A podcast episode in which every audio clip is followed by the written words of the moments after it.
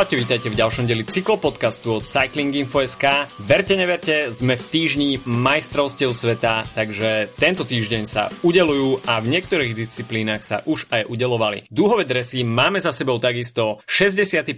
ročník pretekov okolo Slovenska, premiérovo aj na Eurošporte, takže celosvetový záber slovenského etapáku. No a o tomto všetkom dnes od mikrofónu vás zdraví Adama Filip. Čaute. No a skôr, než sa ešte dostaneme teda na cesty majstrovstiev sveta v Belgicku, tak sa pozrime, čo sa udialo za posledný týždeň a hoci teda máme po Tour de France, po Vuelte, zdalo by sa, že v podstate cyklistický kalendár je z veľkej časti naplnený, tak uh, práve teraz uh, sú jazdci v takej permanencii, že občas sa ani nestíha sledovať, že čo všetko sa vôbec deje. Uh, a okrem teda pretekov okolo Slovenska, okolo Luxemburska, ktoré slúžili ako veľká príprava pre jazdcov na majstrovstva sveta. Majú jazdci za sebou aj niekoľko jednorazoviek, či už v Belgicku, v Taliansku, vo Francúzsku a opäť to boli v podstate overené mená, či už Matteo Trentin, Elia Viviani, Fabio Jakobsen, Jasper Philipsen, Florian Senešal na v Luxembursku ovládol GC Joao Almeida, e, ktorý si tam e, stredal dres lídra s e, Markom Hirším a videli sme tam takisto niekoľko zaujímavých etapových víťazstiev, medzi inými aj Saša Modolo, ktorý sa po viac ako troch rokoch konečne víťazne prebudil. Mark Hirší takisto sa pripomenul vôbec poprvýkrát v tejto sezóne. Matia Kateneo pridal ďalšie víťazstvo týmu Deconing Quickstep. David Godu, tak ten si na tej poslednej etape, ale ako sme už hovorili, tak e, Joao Almeida nakoniec e, celkovým víťazom v GC, ale etapové preteky, ktoré zaujímali nás a zamestnávali pozornosť slovenských cyklistických fanúšikov, tak to boli nepochybne preteky okolo Slovenska, ktoré v 5 dňoch ponúkli prolog plus 4 regulérne etapy. A organizátori zvolili hneď na úvod prolog v Košiciach, čiže takú otočku na tom hlavnom námestí hlavnej Košickej promenáde. Iba 1,8 km, kvôli čomu sa samozrejme týmy neunúvali vláčiť so sebou časovka, časovkárske špeciály a, a ja si to absolvovali na klasických cestných bicykloch, niektorí s časovkárskymi prílbami a, a videli sme nakoniec víťazstvo Kadena Growsa, ktorý sa teda obliekol do dresu lídra pretekov. Peter Sagan sa zmestil v tejto etape do top 10 a v podstate v žiadnej z následujúcich etap neskončil horšie a v podstate už to boli iba pozície do top 5, čo v podstate vyústilo aj v jeho záverečné GC víťazstvo. Sagan prišiel prvýkrát na preteky okolo Slovenska a tá pozornosť samozrejme bola automaticky putaná na ňo a dá sa povedať, že aj keď prišiel, prišiel na preteky okolo Slovenska najlepší start list v doterajšom priebehu aj s Chrisom Froomom, ktorý nakoniec sa výsledkovo výraznejšie nepresadil, tak všetká pozornosť sa strhla na Sagana, čo je samozrejme logické. Sagan neštartuje na Slovensku každý deň, dá sa povedať, že okrem národných majstrákov, ktoré tu aj tak sa konajú iba raz za dva roky, tak uh, pri tom zábere, ktorý má Sagan celosvetovo a, najmä teda je celoslovenský, tak uh, tá jeho účasť uh, na domácich cestách je veľmi sporadická a aj touto účasťou Sagana si myslím, že slovenskí fanúšikovia sa museli, na, museli pretekov okolo Slovenska nabažiť. Určite, tak je, podľa mňa ako keby stretli sa dve veľmi pozitívne veci, čo sa týka tohto ročných pretekov okolo Slovenska Slovenska, to je naozaj ten prenos plus uh, do toho účasť Petra Sagana, to znamená v nejakom európskom alebo svetovom kontexte sú to preteky, ktoré sa dostali do vysielania. Um, takisto zase Sagan preto, aby ako keby tie preteky mali patričnú váhu v rámci našej republiky, tak, eh, tak, tak je ako keby nevyhnutné tam toho Sagana aspoň raz za čas mať, pretože ostatné mená um, so, Sloven- so slovenskou vlajkou tak uh, ne, ne, po, nepritiahnu takú mediálnu pozornosť samozrejme ako, ako je to v prípade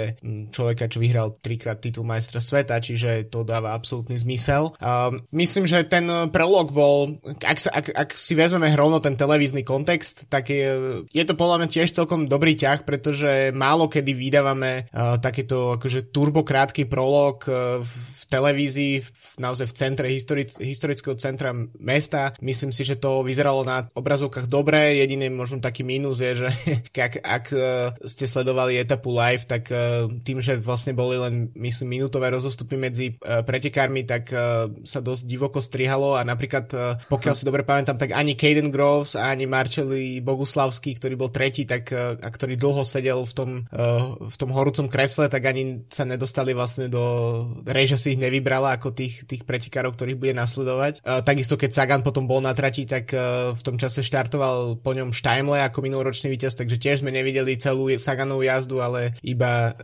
vlastne začiatok a koniec. Takže je, bolo to podľa mňa zaujímavé, vlastne tá otočka ostrá, uh, kde uh-huh. vlastne sa vytváral ten okruh, tak myslím si, že dosť to bolo vidieť, že kto ide naplno a kto ide tak akože odjazdiť uh, to tak, aby sa nepovedalo. Uh, myslím, že tie rozdiely hovoria za seba, tam sa v podstate do Sagan bol trojsekundovou stratou na 10. mieste a vlastne čas víťaza Kejna Grossa a, a druhého Janika Štajmleho bol v podstate identický na, na pár stotín sekundný rozdiel, čiže je vidieť, že pri takom niečom um, sa naozaj uh, tie rozdiely nie sú veľké. Je to trochu taký ako uh, vyskúšať, že čo, čo, čo vlastne sa dá ešte robiť teoreticky s tým formátom týždenných pretekov. Je to podľa mňa dobrý ťah. My, mimochodom uh, nedávno uh, ospravedlňujem sa, ak, ak to poviem zle, myslím, že to boli preteky okolo Južných Čech, mali takúto super krátku tímovú časovku na začiatku pretekov, ktorá naozaj mala uh-huh. niečo cez kilometr. Uh, takže to tiež sú zaujímavé rôzne spôsoby, akým, akým takýto meským, ako keby vytvoriť ten meský okruh tak, aby sa tam tí ľudia prišli pozrieť a povedzme videli toho najviac. Ono časovka je na to asi najlepšia, špeciálne takto, ak, ak sa proste v, v minutových rozostupoch na super krátkej tráti vystria veľké množstvo jazdcov. Takže myslím si, že pre Košice to bol a pre ten prenos a pre začiatok tých pretekov, tak to bol slušný úvod. No etapu číslo 1, eh, teda tú prvú regulárnu etapu potom vyhral eh, Jose Alvaro Hodge, eh, čím načal ten úspech týmu The Koenig Quickstep, ktorý potom pokračoval deň na to v Dolnom Kubíne kde sa radoval minuloročný víťaz Janik Štajmle. E, práve v tejto etape e, bol veľmi aktívny aj Peter Sagan a v tom záverečnom stúpaní na lúčky, kde mimochodom bol perfektný helikopterový záber v lese, za to by sa skutočne nehambili ani Francúzi na Tour de France ponúknuť takúto scenériu. Tak Peter Sagan tam práve na tej horskej prémii atakoval a nebyť Janika Štajmleho, ktorý sa tam za ňo zavesil a nebol ochotný spolupracovať v tom zjazde, tak uh, Peter Sagan by určite predviedol veľké solo uh, až do záveru v dolnom Kubine, avšak uh, bol zavesený na jeho zadnom kolese a Sagan časom pochopil, že to cesta k etapovému víťazstvu nepovedie a pokiaľ by si Steimle ho priviedol po ešte m, po ďalších 15 kilometroch uh, práce uh, na cieľovú pásku, tak uh, tam by ho Steimle určite uh, so sviežejšími nohami prešprintoval. O tom by snad nebolo pochyb. Mm. Uh, a preto Sagan zvol zvolil, zvolil v podstate tiež uh, taktiku spojenia skupiny, uh, kde už však potom uh, nehral on prvé husle a jeho tým v tom, uh, uh, v tom vláčiku, Sagan tam už nemal takú komfortnú pozíciu. A navyše ten záver etapy ovplyvnil pád, ktorý prišiel v poslednej zákrute a tak sa mi zdá, že Sagan tam eh, spravil takú miernu taktickú chybu, eh, ako by ho ten pad, ktorý sa mu udial za zadným kolesom, eh, na sekundu dve vyhodil z miery. Štajmle akurát vo výjazde v tej zákrute začal šprintovať, Sagan ako keby začul ten zvuk pádu za ním, tak zazmetkoval možno na sekundu a Štajmle mu nechal odlep niekoľko metrov a už nebol schopný ten Štajmleho náskok nejakým spôsobom spôsobom zlikvidovať a nakoniec e, mu práve ten moment, mm. moment okamihu uh, chýbal v cieli. Takže to bolo možno také menšie zaváhanie Petra Sagana v tom samotnom závere, ale ako som hovoril, tak tie posledné kilometre, najmä teda po tom stúpaní, bol veľkým iniciátorom tej akcie a Štajmle takisto vycítil situáciu, je vidno, že je už vyzretejším jazdcom a dokáže veľmi dobre čítať preteky a v podstate tým, že Saganovi znepríjemňoval uh, tú situáciu v tom zjazde, dokázal sa tam vyviesť v skupine a nakoniec uh, dokázal tieto posledné kilometre aj pretaviť uh, v etapový úspech, takže to bolo, to bolo veľké plus a uh, v GC uh, sa teda ocitol e, stále, e, respektíve bol stále Jose Alvaro Hodge v, v drese lídra a to sa však už zmenilo uh, potom v ďalšie dni a etapa v Dolnom Kubine, uh, etapa z Dolného Kubina do Považskej Bystrice, tak uh, tá opäť Petrovi Saganovi ušla, pripísal si tam tretie miesto a Christopher Halvorsen sa tam nakoniec v tom veľmi tesnom fotofiniši, myslím si, že rozhodcom trvalo nejakú mm-hmm. dobu, aspoň teda réži, kým určite určili etapového víťaza, pretože ten záverečný špurt medzi Caden Grossom a Christopherom Halvorsenom bol veľmi, veľmi tesný a nakoniec tá cieľová fotografia vyznela pre jazdca Uno X. Takže Halvorsen etapovým víťazom v tretí, respektíve štvrtý deň. No a piatý deň, tak to už bolo veľké finále v Trnave, na ktoré som sa išiel s kamarátmi pozrieť a išli sme bicyklami a ako náhle sme vyrazili, respektíve opustili Pezinok, smer Šenkvice a objavili sme sa na tých e, otvorených poliach a pocitili sme silu severozápadného vetra, tak e, nám bolo jasné, že napriek tomu, že v tejto e, etape to bude viac menej rovina, tak môžu sa diať veľké veci v okolí Trnavy a keď sme si zapli live potom v Trnave, tak sme neverili vlastným očiam. 7 minútová strata pelotónu pred skupinou s Petrom Saganom, takže, ale v kontexte toho, toho bočného vetra, ktorý sme pocitili už cestou do Trnavy, skutočne to začalo dávať zmysel a tých 7 minút, ktoré sa tam objavili, tak, tak skutočne boli výsledkom toho, že ten bočný vietor bol veľmi silný a práve v, takomto, v takýchto podmienkach sa robia takéto veľmi veľké časové rozdiely, najmä teda pokiaľ máte v pelotone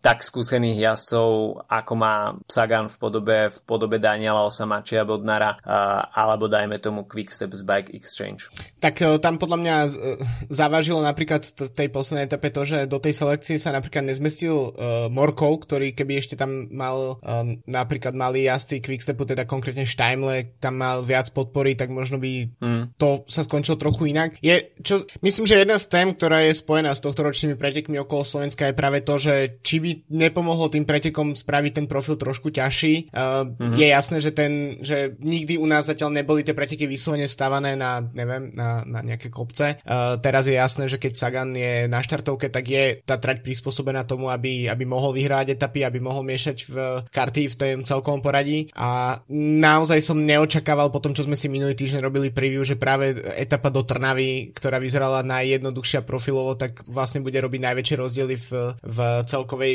klasifikácii práve na, na základe toho delenia. Um, myslím si, že tým pretekom, ak to tak ešte nejak zo všeobecním a vyhnem sa iba čisto komentovaniu tejto etapy, tak si myslím, že chýbalo trošku viac momentov takých, ako, ako si spomínal to stúpanie na lúčky pred, uh, pred finishom v Kubine, um, kde naozaj vieme, že Sagan je hlavne proste jazdec do rýchlych záverov, ale minimálne v minulosti mu nie, jednoduchšie stúpania nerobili problémy a práve tam on dokázal robiť tie rozdiely a myslím mm. si, že je škoda možno, že, že taký príležitosti na to delenie pelotónu nebolo viac. Už podľa mňa je len to, že um, bol tak dlho hre Alvaro Hodge, ktorý je rozhodne čistokrvnejší šprinter ako je Sagan, tak ukazuje to, že možno ešte byť trošku odvážnejší v, v, v plánovaní tej trasy by nebolo úplne od veci. Nehovoríme, že teraz nehovorím, že musíme vyslovene ísť do kopcov na tej najťažšej, ak chceme, aby proste to bolo pre Sagana zaujímavé, ale myslím si, že dať tomu trošku ešte mm, nejaký klasikársky nádych by nebolo od veci. Ja tiež, uh, ono sa to ľahko hodnotí, ja tiež neviem presne, ako to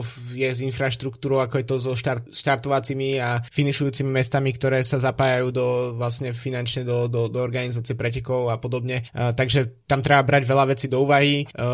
Nechcem tým nejak zbytočne kritizovať, som rád, že tie preteky vyzerajú máme po, po rokoch tak, ako vyzerajú, pretože naozaj to, že máme tretí alebo štvrtý ročník po sebe, nie, 4 roky dozadu boli prvýkrát Pro Conti, nie, a, a 3 roky dozadu uh, boli World Tour, tak, mm. uh, tak to už je nejaký proste veľký progres, ktorý, ktorý sa tu objavil a to, že to už sa dalo normálne pozerať proste v, na Eurošporte v GCN aplikácii, ale aj na vlastne na obrazovke štátnej televízie, tak tiež je podľa mňa dobré znamenie, lebo to pridáva tým pretekom na nejakej relevantnosti. Minimálne človek si to dá do Google a už vid, myslím ten z cudziny a vidí, že to sú skutočné preteky. Um, ale myslím si, že je tam podľa mňa aj cesta, je tam ešte kde ísť, aj tie prenosy by mohli začínať trošku skôr napríklad, alebo že niektoré celkom zaujímavé časti vypadli z live prenosov, lebo sa začínali na povedzme posledných niekoľko desiatok kilometrov. Um, to sú veci, ktoré sa dajú meniť. Uh, myslím si, že ako pilot, také akože naozaj, že ak, ak to bereme tak, že tie ročníky posledné boli takej, taká príprava a toto je ako keby prvý taký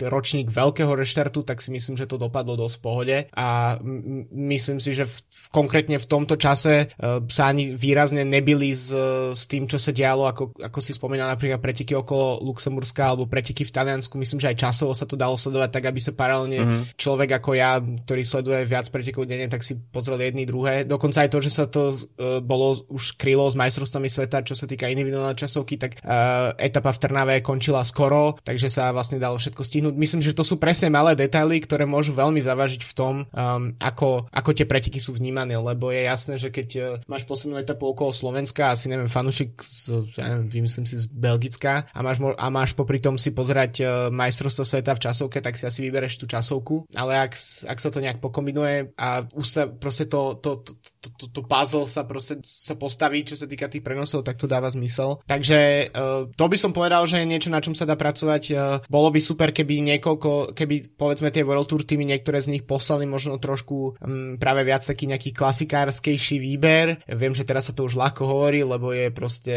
koniec sezóny a veľ, veľa jazdcov už v dispozícii nie je, pretekov sa deje veľa, ale vlastne v podstate celé tie preteky boli odrežirované Saganom a Quickstepom a aj keď mm. si cel, aj keď si etapy brali aj Uno X a vlastne aj uh, Israel Startup Nation s uh, Itamarom Einhornom v Trnave, tak uh, podľa mňa bol, bola príležitosť na to, aby, aby tam mohlo byť viac tým, ktoré by miešali, uh, miešali karty. Čo sa týka únikov, tak uh, samozrejme boli, boli aktívne viaceré týmy, aj Elko Kasper tam miešal dosť karty, boli viditeľní, ale skutočne tá hlavná práca v pelotone tak uh, bola na pleciach Borian z Grohe a Quickstepu. Uh, to sa pri pohľade na ten start list už, už na začiatku asi aj očakávalo a takto aj ostatné týmy poňali a v podstate v prípade iných, e, respektíve výťazov z iných tímov, tak ťažili najmä z práce týchto dvoch tímov. Čo sa týka tých televíznych prenosov a celkovo organizácie, tak myslím si, že za posledné roky išlo určite o najlepší ročník,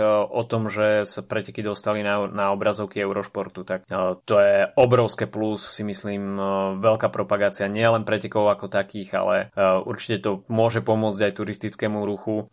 Dá sa povedať, že je určitá skupina divákov, ktorí nepozerajú cyklistické hmm. preteky pre, z dôvodu pretekov, ale skutočne ich zaujíma tá krajina, okolie uh, turistické pamiatky, ktoré tam je možno vidieť zo záberov helikoptery v krásnych záberoch a to sa dialo na pretekoch okolo Slovenska, aj keď uh, ten televízny prenos začínal, dajme tomu iba poslednú hodinu, uh, alebo aj menej, tak, tak tie zábery z priebehu etapy tam boli, dajme tomu, bol tam Spišský hrad alebo rôzne pamätihodnosti, ktoré, ktoré sa cestou vyskytli, tak tie neostali iba tak nepovšimnuté. Takže toto si myslím splnilo svoj účel, je už iba na ľuďoch, ako, ako s tým uh, vynaložia, či, či prídu navštíviť Slovensko, či si to prídu uh, pozrieť uh, niekedy v budúcnosti aj na vlastné oči, ale myslím si, že toto pôsobí ako veľký magnet a možno aj samotní slovenskí fanúšikovia videli niektoré miesta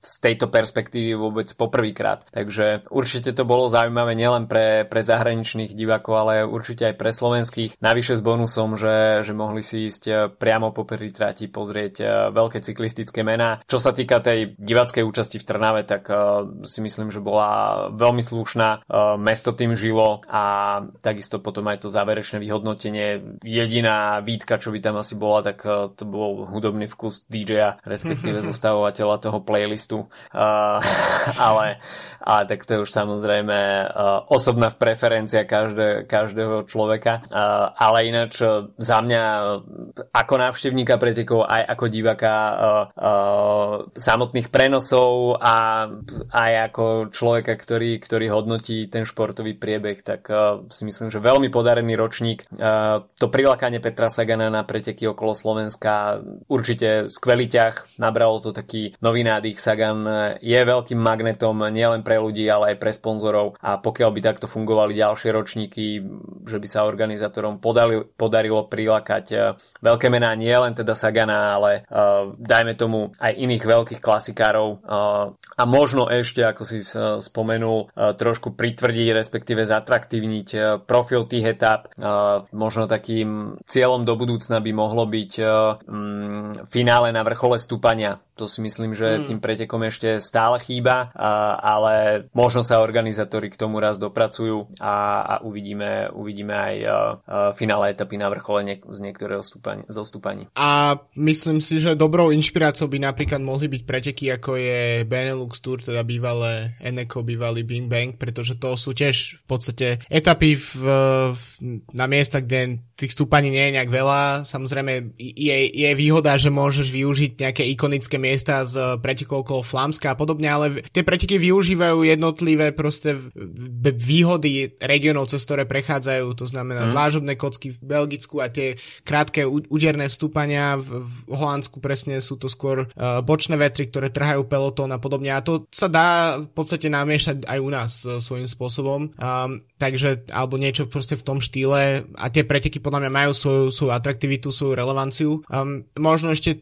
neviem, ako, ako by si zhodnotil, že um, celkom sympatická podľa mňa je snaha um, Sagana niečo z tých pretekov si odniesť.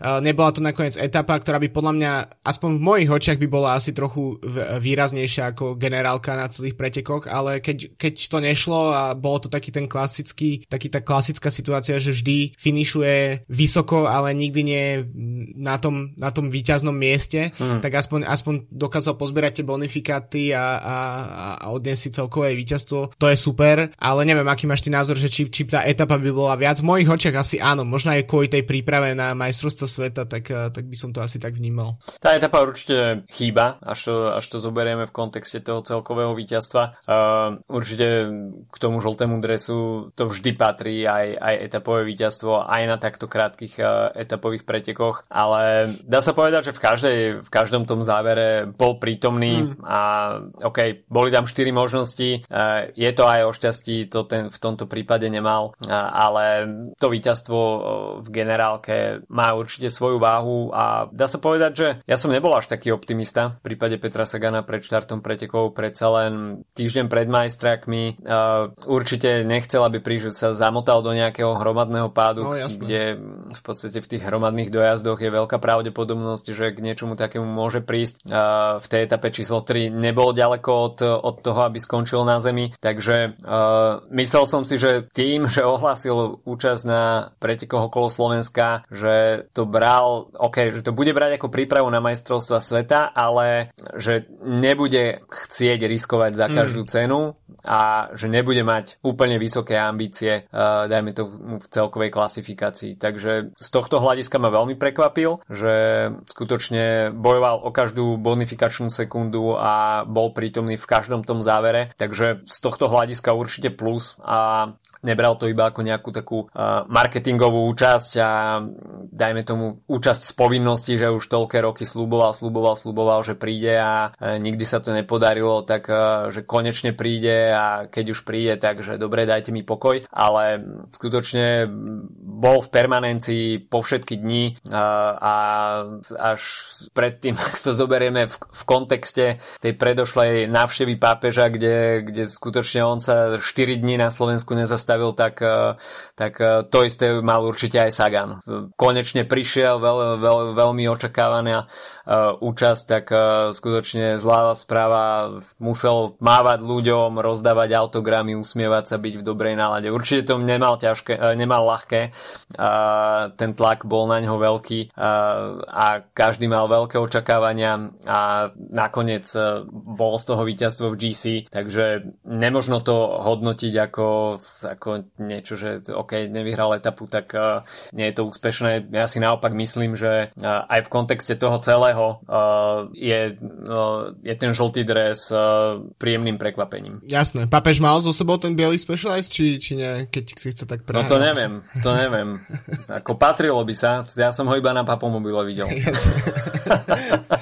No, nie, chápem čo, chápem, čo tým chceš povedať. Myslím si, že to je, je, je to pravda, že, že teoreticky, keby Sagan mal, chcel si len tie preteky proste od, odkrútiť, lebo ich slúbil a lebo chcel mať kilometre v nohách, tak by mohol k ním pristúpať úplne inak a uh, práve povne v kontexte toho, čo, čo nás čaká tento víkend, tak asi by sa nikto nedivil, ale asi to možno aj sám považoval za nejaký dlh voči, voči pánušikom na Slovensku, teraz keď je konečne možnosť, aby prišiel, lebo však teraz si spomenul na to, že keď Sagan rozbial svoju kariéru, tak e, ani teoreticky by mohol štartovať v drese slovenskej reprezentácie, ale na to by ho asi žiaden World Tour jeho tým vtedajší nepustil, či, či to bol Tinkov alebo, alebo Liquigas Cannondale. Takže, takže to neprichádzalo do úvahy, takže myslím si, že tomu došlo relatívne skoro. Som celkom zvedavý, čo tu napríklad spraví pretekmi budúci rok, ak sa rozhodne prísť e, v novom drese, že či napríklad Bora kvôli tomu ostane v, v tom ako keby e, v tom zozname tých tímov, ktoré sa tam hlásia pretože už mm-hmm. to by mohlo byť celkom zaujímavé, že uh, ak tam pribudne teda Saganov nový tým, teda predpokladám, že tam pribudne, tak, uh, tak či tam zostane Bora, pretože Bora tam potom môže poslať nejakých svojich uh, zaujímavých jazdcov uh, typu Nils Polid a podobne, ktorí by mohli zase byť niekde na pomedzi tých šprinterov a klasikárov a to by mohlo začať viac potom udávať tú identitu tým pretekom, tak ako sme sa bavili. No takže toľko preteky okolo Slovenska. Uh, Peter Sagan, uh, víťazom v GC, druhý Janik Štajmle, so stratou 11 sekúnd a tretí Ses bol uh, najlepší uh, šprinter, respektíve víťaz bodovacej súťaže Peter Sagan, uh, ktorý vyhral aj súťaž najlepšieho Slováka samozrejme. uh, najlepší vrchár Andrea Garozio uh, z Bardiany, uh, najlepší jazdec do 25 rokov Idar Andersen z Uno X, no a najlepším tímom uh, bol vyhlásený tým DSM. Takže 65. ročník pretekov okolo Slovenska za nami. No a uh, všetka pozornosť sa i hneď po skončení uh, slovenského etapáku uh, sústredila do Belgicka, pretože už v ten istý deň uh, štartovali majstrovstva sveta a to konkrétne individuálnou časovkou a očakávali sme aj v kontexte minulotýžňových majstrovstiev Európy veľký súboj tej veľkej trojice, štvorice Gana, Evenepoel, Fan Art a Stefan Kung. No a nakoniec sme videli veľké gala predstavenie dvojice Wout van Aert a Filippo Gana. Van Aert nakoniec uh, musel uh, sa skloniť pred Ganom o 6 sekúnd a pre Fan Arta ďalšie striebro.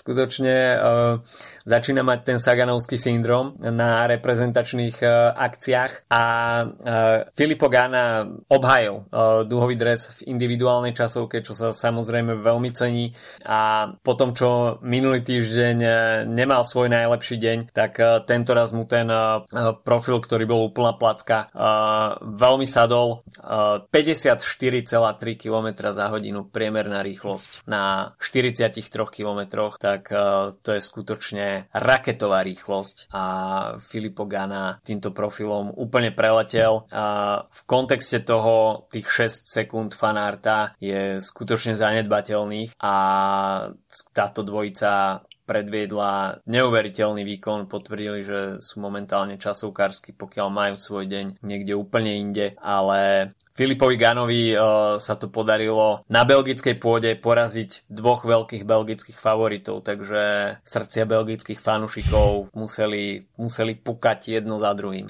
Tak uh, to určite aj keď zase odnesí potom dve medaile, je tiež celkom v pohode. V tom kontexte by som bral, že mm, keď si, keď si tak na tom pozrieme, tak uh, ja si myslím, že tie výsledky korešpondujú s tým, ako, ako to vlastne vyzerá, hej, že, že vlastne Gana je jazdec, ktorý naozaj uh, mal túto sezónu ciele ako Olympiáda, mal ciele majstrovstva sveta v časovke, je to proste časovkár, je to jeho špecializácia, má samozrejme vie vyhrať preteky aj inak, videli sme to aj v Lani na Gire, ale je to proste jeho disciplína, je to, je to uh, ako neviem, keby som do minulosti siahol, tak nejaký Chris Boardman bol proste primárne časovkár a nebol uh, v iných, na iných miestach až tak nebol výrazný. Uh, Wood van Aert toho vie toľko, že to, že dokáže stratiť len 6 sekúnd na relatívne placatej, uh, teda úplne placatej časovke, 6 sekúnd na Ganu je podľa mňa veľký výkon. Mm. A u Remka by som povedal, že je ešte vidieť, že potom, že ten návrat je dosť pomalý, aj keď je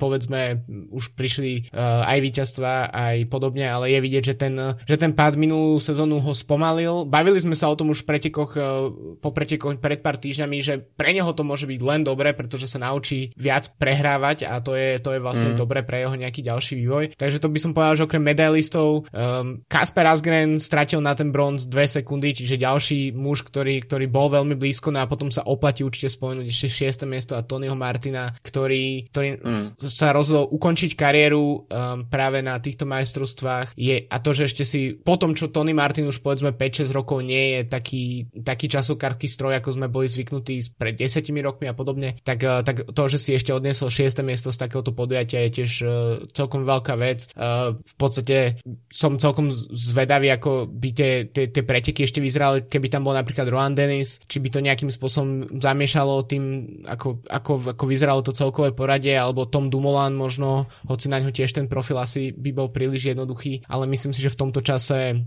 uh, môžeme debatovať o tom, kto je momentálne najlepší šprinter, kto je najlepší klasikár, ale myslím si, že čo, čo sa týka časoviek, tak uh, uh, nemáme nikoho iného, o kom by sme mohli hovoriť ako o najlepšom časokárovi sveta. Top Gana. Top Gana. Čo si, bude, čo si budeme hovoriť. Uh, za zmenku samozrejme, uh, respektíve za zmienku, no za zmienku to príliš nestojí, ale uh, 45.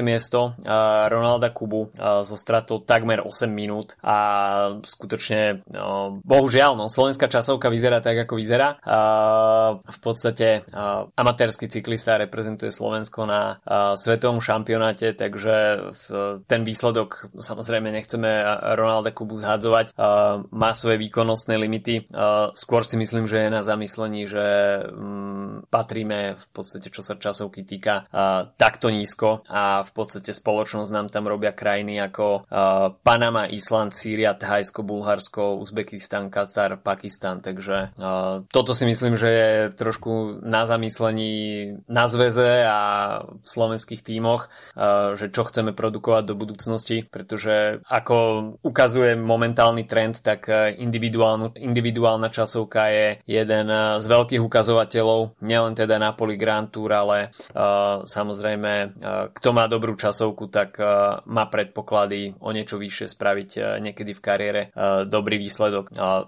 to sa bohužiaľ na Slovensku momentálne nedeje, ale čo sa nestalo v individuálnej časovke, tak uh, môže sa napraviť chuť uh, v pretekoch uh, s hromadným štartom, ktoré budú teda hlavným lákadlom majstrovstiev sveta v Belgicku. A keď sa pozrieme na ten start list pretekov elit mužov, tak vzhľadom aj na ten klasikársky profil 42 bergov, čo je teda veľmi bohatá nádielka, 2500 výškových metrov nastúpaných, tak myslím si, že to bude veľký súboj belgická, dánska a talianska. Áno, myslím, že hlavne to Dánsko je podľa mňa uh, presne takým, takou typickou ukážkou takého čierneho konia, pretože nie je tam nikto taký, kto by výrazne prevršo, prevyšoval uh, zvýšok, tak ako to je v prípade uh, Fanarta a teoreticky Remka ako, ako jazda, ktorý by mohol proste, kým sa konkurencia zaoberá Vanartom, tak proste im utiecť a a finišovať s dvojminútovým náskokom. Um, ale Dáni majú uh, Kaspera Asgrena, ktorý teraz sme ho spomínali, bol štvrtý časov, keď vyhral Flámsko tento rok. Uh, Valgrena, ktorý vyhral p- v Taliansku dve jednodňovky po 3,5 ročnej pauze od, vý- od vyhrávania mm. a vyhral hneď dva dní po sebe. Uh, t- Magnus Kort, ktorý vyhral 4, 4 etapy? 3 etapy na, uh, na Vuelte, už si ani nespomínam. Uh, takže to je presne. A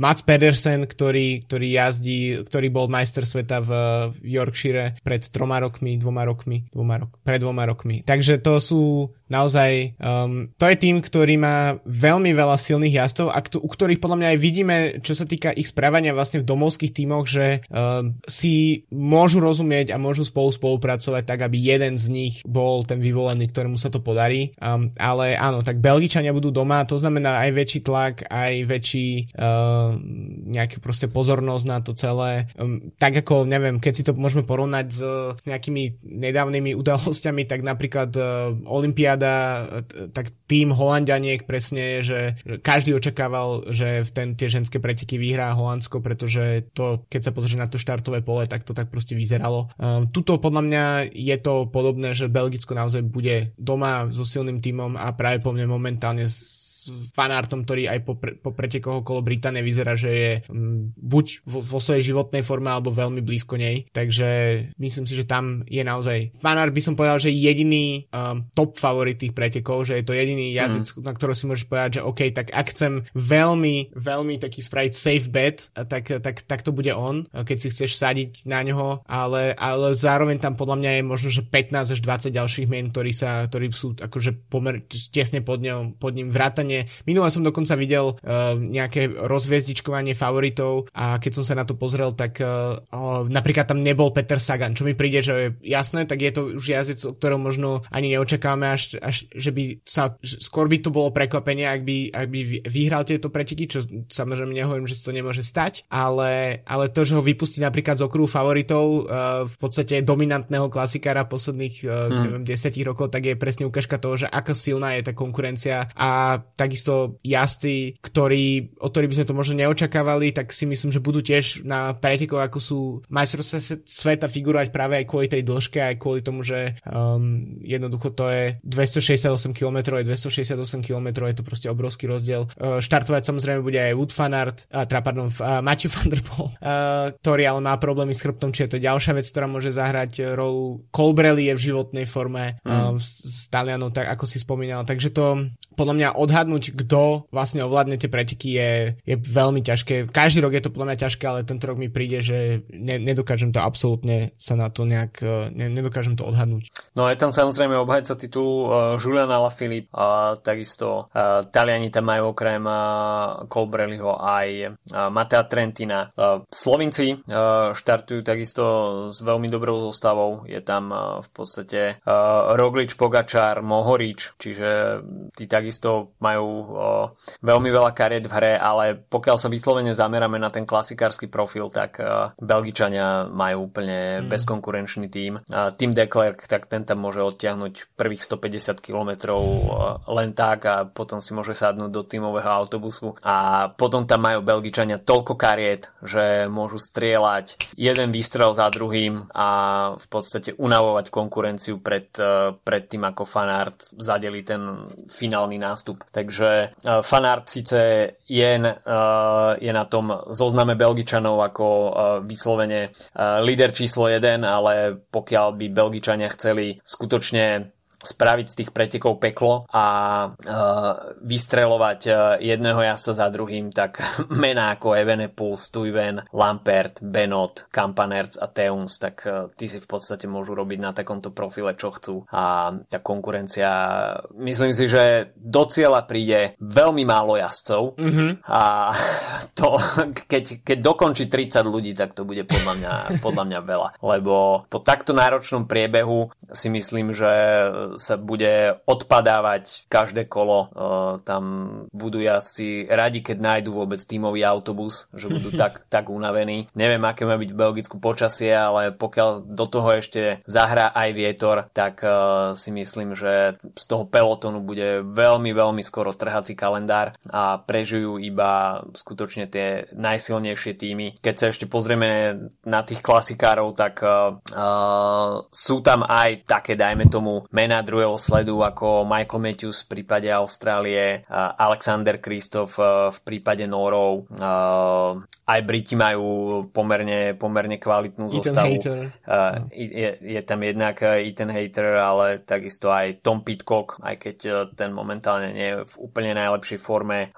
Češi tam budú mať ako lídra Zdeňka Štýbara, takže tie preteky, ako si už spomenul, je tam 15-20 jazdcov, ktorí pokiaľ, ke, pokiaľ by vyhrali, tak by sa nikto nemohol čudovať. Mm. Slováci tí vysielajú do Belgická štvoricu, Patrik Tibor, Juraj Sagan, Peter Sagan a Erik Baška, takže štvorica Slovákov na štarte. No a až sa pozrieme na ten profil, čo jazdcov čaká, tak štartovať sa bude v Antwerpách, potom do Leuvenu, kde, kde sa v podstate okolo ktorého sa bude, budú tie preteky točiť. To bude 50 km. Uvidíme, či pokojného priebehu a či až pri vstupe na ten okruh sa začne pretekať, kde už samozrejme začnú tie v úvodzovkách kategorizované bergy. Um, 1,5 kola absolvujú jazdci v Luvene, potom zamieria na ten, organizátori to pomenovali Flámsky okruh, ktorý absolvujú jedenkrát, potom znova jazdci pôjdu smer Luven, kde absolvujú 4 okruhy, potom znova sa vrátia na ten Flámsky okruh, ktorý absolvujú jedenkrát a potom ešte absolvujú 2,5 krát ten Luvenský okruh. Takže bude to také točenie sa v, v osmičke medzi Luvenom a tým Flámskym okruhom. Takže 42 bergov. Organizátori nevsadili na tie uh, známe, známe bergy a Hellingeny z uh, pretekov okolo Flámska alebo, alebo E3 Omlop, uh, Head Newsblad a uh, ďalšie belgické klasiky. Uh, čiže viac menej neznáme stúpania, ale v Belgicku je toho toľko, že vyberiete si 5 dedín a medzi nimi si môžete spraviť také okruhy a také výškové metre, také, uh, takú kombináciu bergov, že preteky ako vyšité. Takže sám som pre zvedavý aj z tohto hľadiska, ako to bude vyzerať, uh, pretože predsa len sme na niečo zvyknutí s pretekov uh, okolo Flámska, ale toto bude niečo iné, ale myslím si, že Belgičania majú dostatočné skúsenosti na to, aby pripravili divacký a aj pretekársky veľmi atraktívny okruh. Myslím si, že to je presne to, čo môžeme očakávať, že ktokoľvek vyhrá, akákoľvek stratégia bude zvolená, tak to určite nebudú nudné preteky, aj to aj napriek tomu, že budú mať 280 km. Možno tie prvé, prvá hodinka, dve budú ešte opatrnejšie, ale potom začnú diať veci podľa mňa a to v podstate je jeden z dôvodov, prečo sa oplatí pozerať naozaj tak dlhý prenos, ako sú majstrovstvo sveta, pretože uh, presne si viem, jak si vymenoval tých jazdcov, ktorí posielajú Belgičania, presne si viem predstaviť, že uh, jak, jak budú ich posielať, jak, jak strely proste nevyspytateľných uh, jazdcov, ako je Kampenárc a podobne, ktorí sú mimoriadne aktívni, keď, keď jazdia vpredu a zároveň je to, nie je to favorit, ale zároveň je to jazdec, kde, na ktorého som si dať každý pozor, pretože ja, ja, a takisto Belgičania práve po mne sa dlho udržia v, v veľkej sile, pretože mm. tie cesty poznajú a sú, sú tam doma, takže je to príprava proste iná ako um, ten tým tam ide iba s klasikármi v podstate. Um, Kampenars by som povedal, že je tak najväčšia divoká karta z nich, ale on sa tiež pre, v podstate túto sezónu celkom úspešne pretransformoval na, na jazdca napríklad do únikov, takže myslím si, že to, to, to zaváži a veľmi podobná situácia je, možno sa ešte na sekundu môžeme zastať pri ženských pretekoch, uh, ktoré budú veľmi podobné, akurát v podstate tá karta bude na holandskej strane samozrejme a tiež nikdy nevie, že, že ktorá z Holandia niekto môže byť, e, kto vlastne e, sa ukáže. Bolo to presne dobre vidieť na minulo, e, či predminulo týždňových majstrovstvách Európy, ktoré vyhrala Ellen van Dijk, ktorá je časovkárka, čo vlastne potvrdila včera ziskom duhového dresu v individuálnej, individuálnej časovke. A nie, nie, nie, v podstate ten, ten stíhajúci peloton, alebo ten zvyšok, tá skupina, čo tam bola, tak nedokázal s tým priebehom nič urobiť, pretože najsilnejšie pretekárky v tej skupine favoritiek boli Holandianky. To znamená, že presne Van Dijk bola vpredu a to sa môže stať aj v mužských a ženských pretekoch pri tých tímoch, ktoré budú kontrolovať situáciu. Takže, pretože ka- kdokoľvek, kto bude vystrelený, tak môže byť uh, veľmi, veľmi silný z týchto, z, tých, z týchto tímov. Takže ja veľmi sa teším a som tiež, tiež sa teším na vlastne ženské preteky, ktoré to trochu ukážu, ako to vlastne bude vyzerať. Takisto aj v najbližších dňoch, uh, myslím, že vo štvrtok uh, alebo v piatok už sa budú jazdiť U23 preteky, takže to sú tiež ďalšie, ďal, ďalšie cestné. Zatiaľ sme videli teda v tom okruhu Luvene iba v úvodzovkoch iba časovky, ale teším sa aj na to, že, že sa bude jazdiť, uh, že pôjdu cestné preteky, ktoré, kde uvidíme naozaj, že um, ako ten okruh bude vyzerať, ako sa tam bude selektovať, pretože to vie veľa napoved, napovedať, ako to ako bude ten prebiehať, uh, ako budú prebiehať preteky na ostro potom v nedelu. No a skôr než si typneme držiteľov, uh, respektíve držiteľa budúceho duhového dresu, tak uh, by sme vám radi dali do pozornosti dresy značky Taktik, uh, ktoré distribuje na slovenský trh Girona Pro Sport. Uh, Taktik, uh, značka z, z katalánskej Girony, čo je mekou španielskej cyklistiky, mnohí asi majú v Girone priamo alebo v okolí Girony uh, svoju bázu a odtiaľ vyražajú na svoje tréningové jazdy, čiže uh, dresy skutočne uh, z prostredia, ktoré je pevno späté s cyklistikou. Uh, s Filipom sme uh, túto sezónu mali možnosť jazdiť v týchto dresoch. Uh, veľmi pohodlné, funkčné, skutočne až máte radi uh, Race Fit strich, tak uh, značka Tactic uh, je niečo pre vás a určite niečo, čo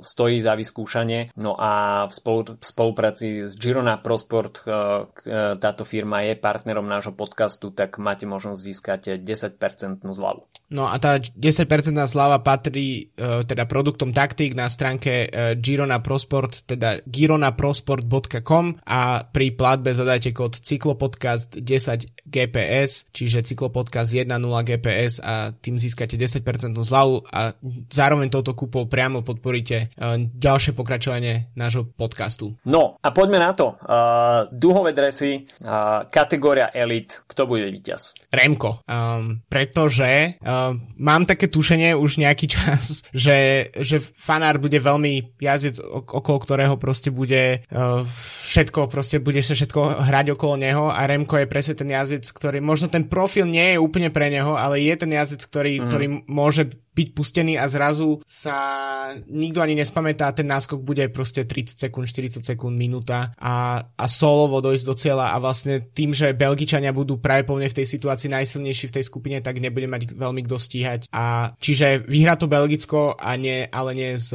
nie s Vutom. OK. Môj taký čier, čierny kôň uh, Michal Valgren. Mm. A dôvod v posledných dňoch skutočne fenomenálna forma, síce na menších pretekoch Giro della Toscana a Copa Sabatini, ale myslím si, že Dáni budú mať popri Belgičanoch veľmi konkurenceschopný tým. Mm-hmm. Valgren patrí ku klasikárom, ktorí majú veľmi dobré skúsenosti z belgických ciest a myslím si, že práve Valgren by mohol byť jasom, ktorý by Belgičanov mohol potrapiť. Ale ako som už spomínal, či už to bude niekto z Dán Dánska, z Belgicka alebo z, uh, z Talianska. Vôbec ma to neprekvapí a myslím si, že start list a forma jazdcov na takto náročnom profile je niečo, na čo sa možno v nedelu skutočne tešiť. No a to ani nevieme, ani nevieme v akej forme napríklad bude práve Thunderpool na štarte. Čiže to je ďalší, ďalší element, ktorý môže naozaj zamiešať karty. OK, takže toľko na tento týždeň od nás. Majstrovstva sveta v plnom prúde, či už kategórie juniorov alebo žien či už takisto junioriek alebo elit. No a v nedelu preteky elit Belgicko, čo viac si priať. Majte sa zatiaľ pekne, počujeme sa o týždeň. Čau, čau. Čaute.